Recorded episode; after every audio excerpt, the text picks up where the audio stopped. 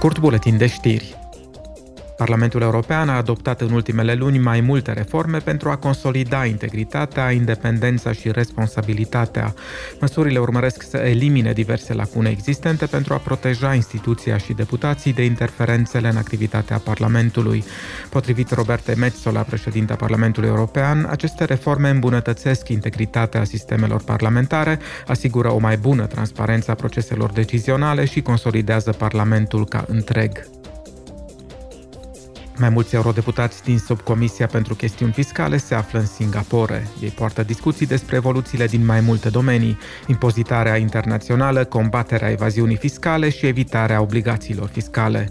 Deputații vor întâlni și diversi deputați din Singapore. Discuțiile se concentrează asupra aplicării acordului cadru inclusiv al grupului celor 20 și al Organizației pentru Cooperare și Dezvoltare Economică, care urmărește o reformare a impozitelor internaționale. Un alt subiect prioritar este efort efortul depus de Republica Singapore pentru a combate evaziunea fiscală și evitarea obligațiilor fiscale. Comisia pentru bugete se află în Mozambic până mâine. Obiectivul său principal este de a identifica domeniile prioritare în care țara are nevoie de sprijin financiar.